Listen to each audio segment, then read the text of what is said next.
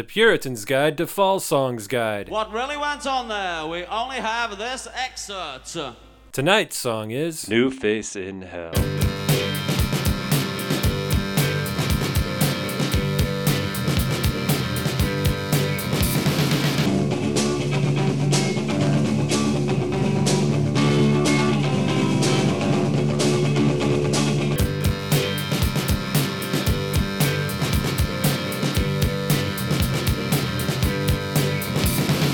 Characters, we have the wireless enthusiast, who's kind of the main character of the song.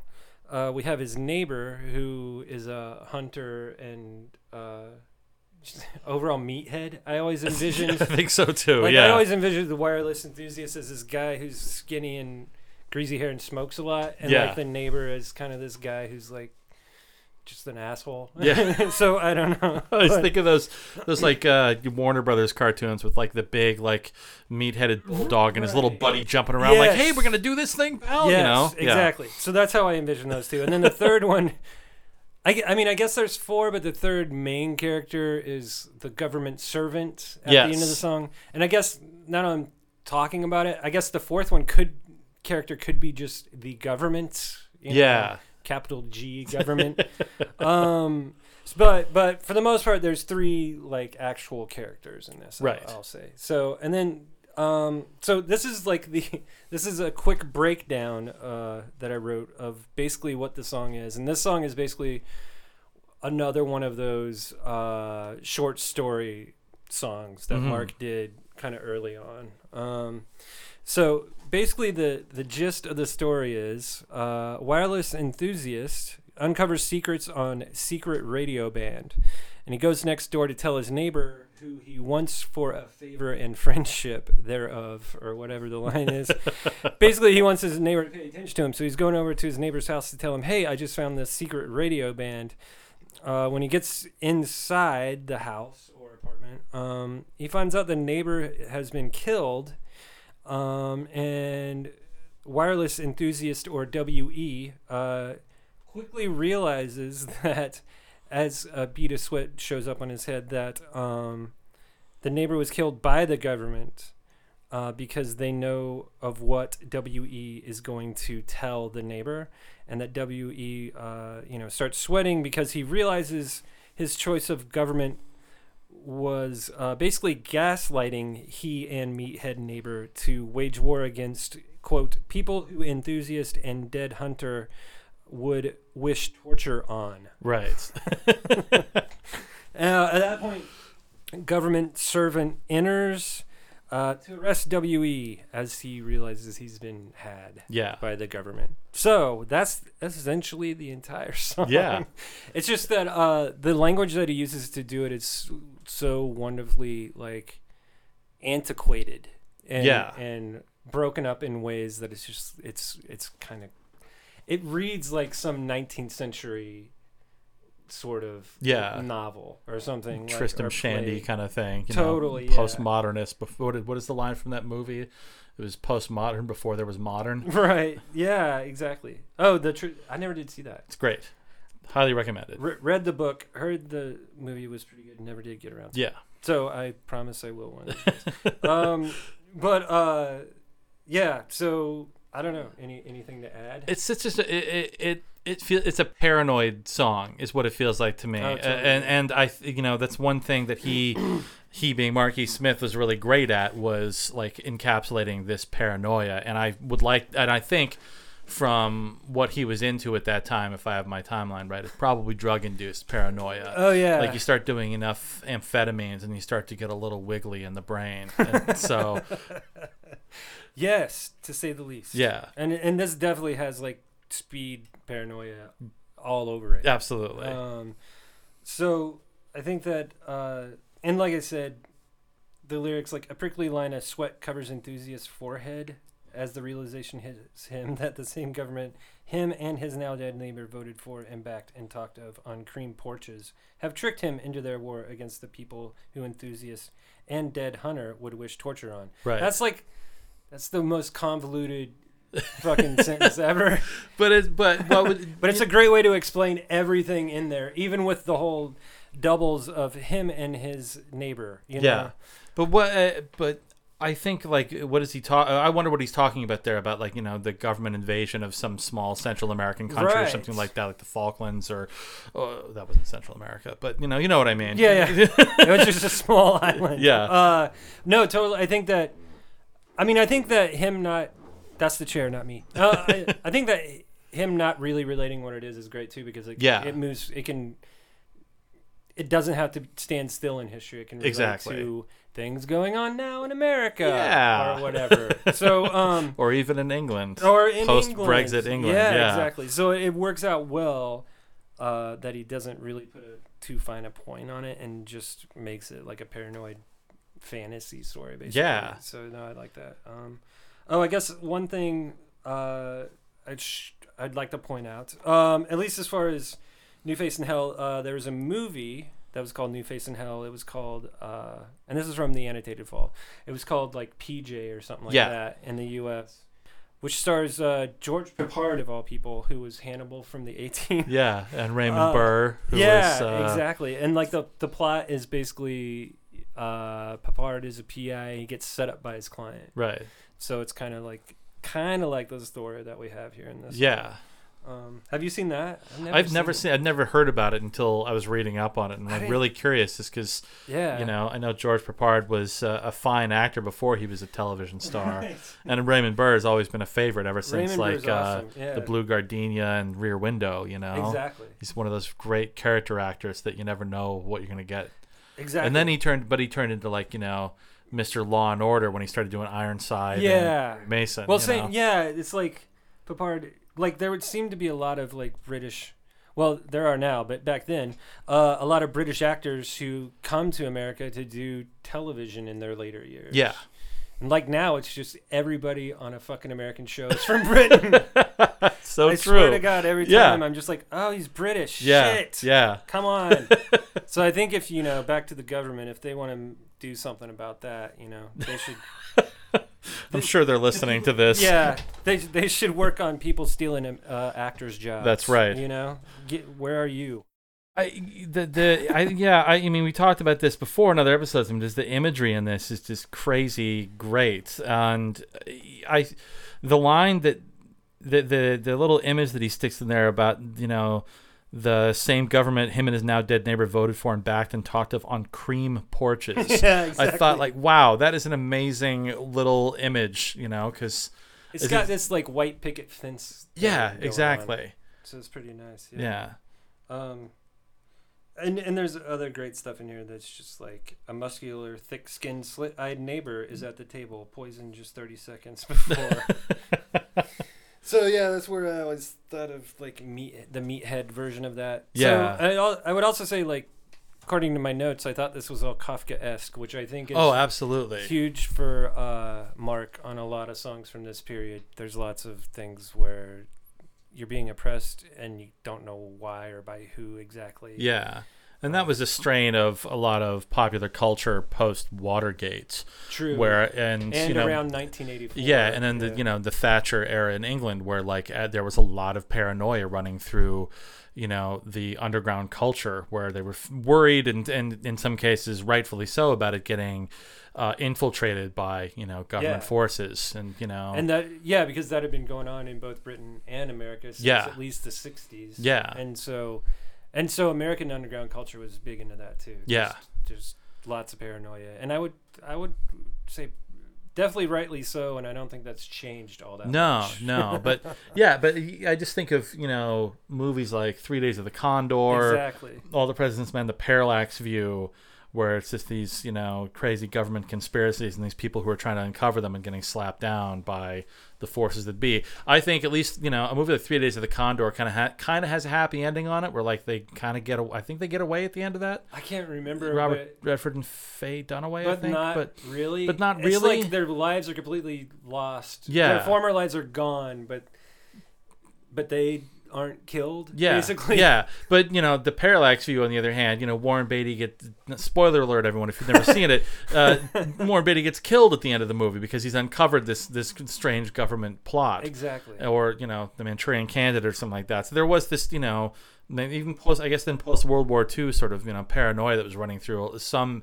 streams of popular culture. Right, yeah. And I think, you know, that was a, and and being the, the big, you know, sci-fi horror fiction fan that Mark E. Smith was, I mean, that was obviously in his exactly. head, because there's a lot of that going through episodes of The Twilight Zone and, you know, the Lovecraft and Ballard books. You yeah, know? Definitely. Yeah. I'd, I'd also, just on a side note, uh, I I think a good academic paper would be comparing all those all those movies from the seventies to like the ones in the nineties where like Mel Gibson plays the uh, conspiracy theorist. Oh, the cab driver. Yeah. Like I can't even remember what the hell happens in that movie. I, I like, don't I'm think I ever saw that. I'm guessing they fall in love and have sex at some point I, or whatever. He and but Julia Roberts know. Get it on. Yeah. Right. So I, I can remember watching that. It was one of those times where.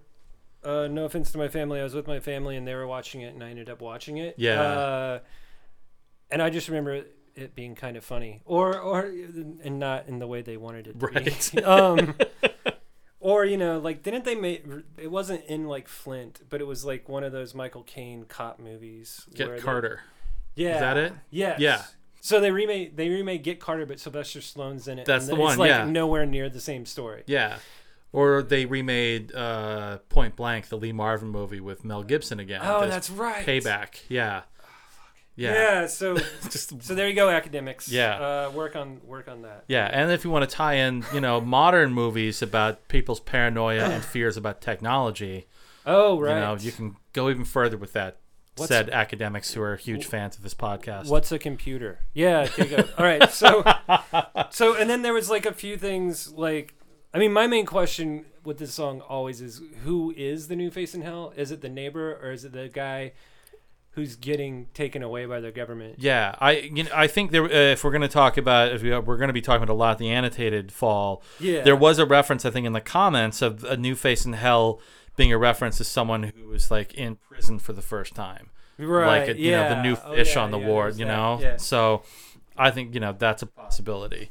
So yeah, it's all, it's kind of it could be both. Yeah, and definitely. Um, and also go to the annotated fall to uh, read a story that kind of explains the kind of cryptic line: "The dead cannot contradict; sometimes the living cannot." Yeah. The dead cannot contradict; sometimes the living cannot.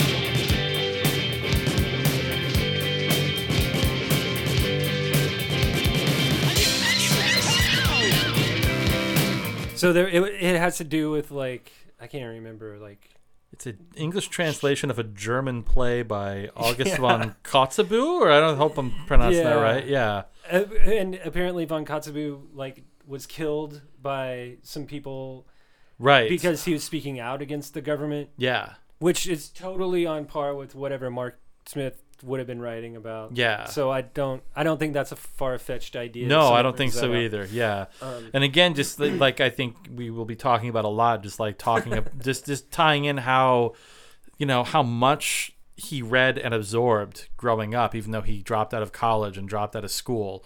And so he was just a totally self-educated person in that way. So like he's pulling in all these like rare all these really rare references to, you know, uh unheard of, at least in my world, German plays and right. you know.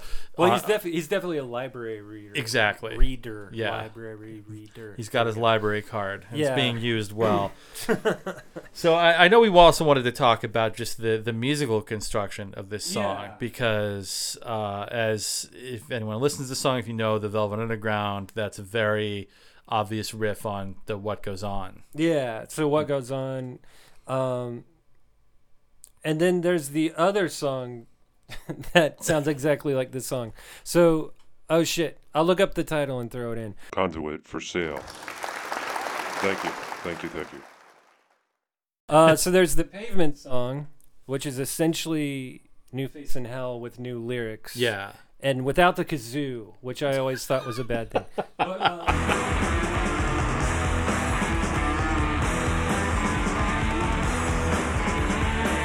But so that that kind of leads into a whole thing about like how people write songs, I think. Sure. Like that we can kind of touch on. Um, and I would say that even though I'm sure I according to interviews, Mark didn't really like Pavement at all. Uh, I believe that, yeah. he even he even he even said something. I thought it was about Pavement, but apparently it's about Thurston Moore. He said he needed his rock license revoked. so, but uh, but but there's this thing, and especially in like fall songs, they will borrow riffs all the time, um, liberally. Yeah. yeah. So basically, and. As I was telling Bob earlier, like I've read interviews where somebody would be like, yeah, so that song came about when we were trying to play the riff from song X, whatever song that might yeah. be. We couldn't quite get it, but it became our riff. And if you kind of follow those lines within fall songs, you start to catch a lot of stuff like that. Yeah. And and also, I mean, there's other bands like Pavement did it. Uh, but Stereo Lab for me was like the number one thing. Oh, they were big on that. Yeah. yeah. So like almost, I'd say ninety-nine percent of their songs are some other song that they've taken a little bit from and yeah. made it into their own, which is also just, it's part of like the folk music idea of rock yeah. and roll. And um, I, yeah. And I think that's how, I, I think there are lots of examples of that where like, you know, a band playing around with a song and turning it into their own. I mean, if you listen to, um, there's a couple of great Smiths examples of that, where this one where, where like Panic is like so close to Ella Guru, oh, the way that right. the, the riffs of that go. Yeah, and that there's a band, there's a band called The Poo Sticks. I don't know if you ever listened to them. No, I did. Yeah. Yeah. So there's that record, The Great White Wonder, where a lot of the stuff on that record are just, you know, cherry picked from some of their favorite songs, where uh-huh. they were like, take the entire guitar solo from Powderfinger and stick it into one of their songs, and it works fantastically nice. And they like lyrically and stuff like that, so right. there's a, you know, if you want to talk about a postmodern idea of how to write songs, there's a great one. Definitely yeah, yeah it's it's that homo ideal yeah. I would say um, and I don't know, I think that's happening a lot in modern hip-hop nowadays, and maybe not as much, I don't think it's, it's still going on, but like I think it's sort of the girl talk effect of this stuff, of this like mashing right. together two very disparate songs together, but it's then turned into something. And the basic, the best example I could think of is I think the song is called Anaconda. It's a Nicki Minaj song, where like oh, right. the majority of the music of it is just a riff on Baby Got Back. Yeah, or the very beginning of it, and then like little bits of the song thrown in there. I think also. Well, go ahead. Sorry. No, no, that was all. Uh, that was it. I was just gonna say. I think it goes back even farther to, you know, just D Js throwing things yeah. together. Um. Within a song and putting that out, or you know, just in their set while they're at the show, yeah, or at the club, um, and and to talk about hip hop in that way. So like, you know, with samples, like sometimes the samples smashed to bits and completely hidden, yeah. But then there's also those songs where the sample is like up front and prevalent, and it as pointing to say, hey, look where we're from, or yeah. hey, look what we can use and make it sound yeah. like something else. Yeah, we're going to use the melody and uh, main melodic line, the, the vocal melody and the main melodic musical line of Every Breath You Take, and turn it into this tribute to Biggie, you know? yeah, or whatever. The, yeah, that guy, exactly. I think, I think, you know, Puff Daddy was the huge, was the big, one of the biggest uh, uh, abusers of oh, that. Yeah, and that sort of led into what I think we're seeing now with hip hop and yeah, R and B no, artists. I, I think that's true. And before any listeners get all upset, we, we understand that uh, he was, you know, possibly, probably doing that because it was a pop song and it was easy to like put yeah. together and rip yeah. off and make tons of money from. And so, you know, it was uh, it was, uh, and it's something people can latch onto, especially uh, middle class teenagers when yeah. they listen to it and their parents hear it and they're like, "Oh, that's that Police song." Yeah, and then like so, so I, I have no issue with it, honestly. I mean, it's it's. People kind of can poo-poo people doing that because it's not original or something like that, or like right. where's the work putting put into this. I think there is a level of artistry to it if it's done well. Yeah, I think that was, I don't know, maybe not the best example of it, but I mean, he did, for what it was, for what it was being a tribute song to this this dead friend, there was a lot of heart behind it, and so I don't I don't decry anyone who does that. Right, right. And I think if it's done well, if it's done interestingly, like, you know, The Fall did with, you know, or I think there was a sense of humor to some of the stuff that they did too, like I was talking before about them using a, you know, the riff of Tonight I'm Gonna Rock You Tonight, the Spinal Tap song, right. and one of the songs that was on The Friends Experiment. Yeah. So I mean, and I think, and right now, my brain is escaping me. Uh, but I, I know that there's tons of songs. Oh, I think the one I brought up was Mansion slash To Encroachment Yarbles. Yeah. Which is from uh, This Nation's Saving Grace, where apparently the riff was on, I believe, a Deviants album. And I believe it's an annotated, if not, I found this in some other weird corner of the internet, where the Deviants song, their riff was actually stolen from some song that had been released four years before that. Right. And so it's just a, you know, it's just this weird bloodline working from stealing nineteen thirties blues songs, which is, you know, everybody knows the whole Led Zeppelin thing. Exactly. Uh, yeah. And then just moving up, like in, like I said, it's kind of like the folk music idea of rock and roll as, uh, as as as uh, the man from Pere Ubu, Dave, Dave Thomas. Uh, Dave Thomas. Dave Thomas. Yeah. Yeah, yeah, that's right. Dave Thomas.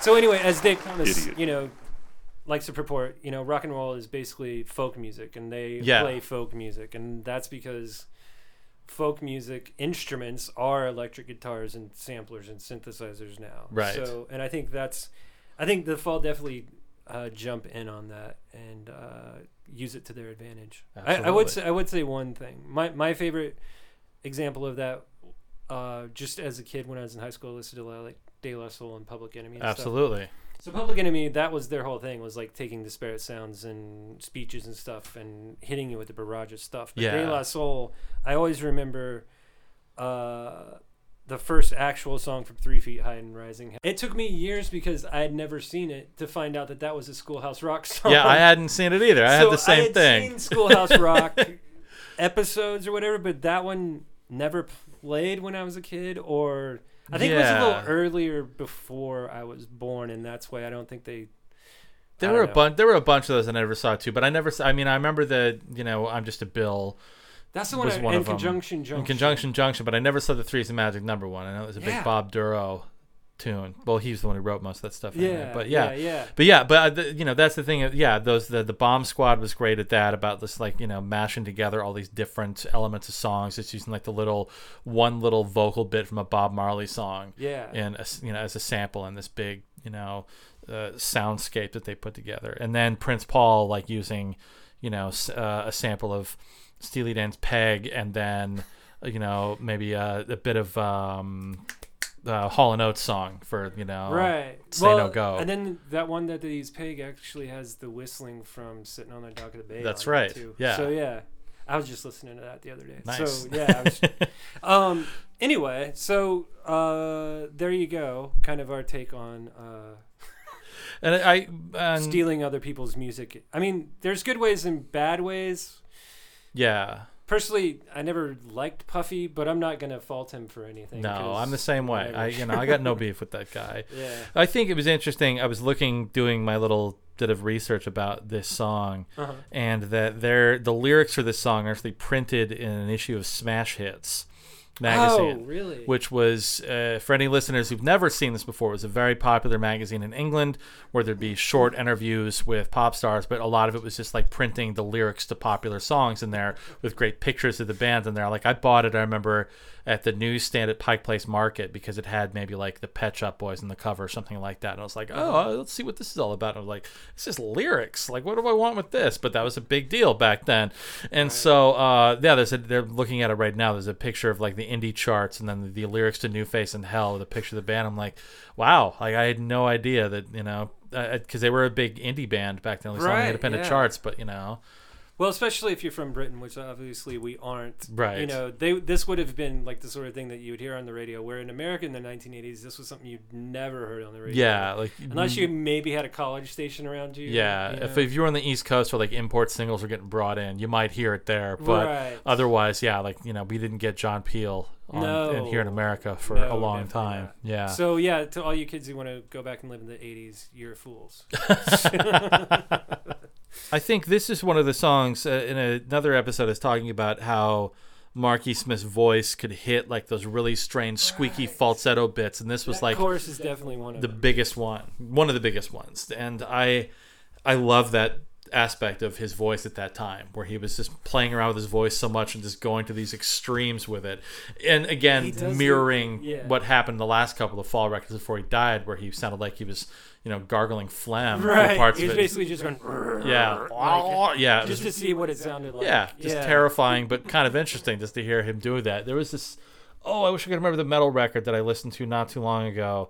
It was a really great metal record that came out last year, uh-huh. and there was one part where all the music drops out, and it's just the guy's vocals. He's doing like the really growly, you know, Cookie death metal, Cookie Monster thing. death yeah. metal voice. And then there's one part where all the music stops, and it just makes this sound that sounds like he they caught him off guard when he was taking a drink of water, and he's like, oh God, and you know, it made me laugh. And I don't know how serious he meant that part, but I was like, if those guys are fucking around right. with the trope of like metal music in the midst That's of this great awesome. death metal record, then good on them.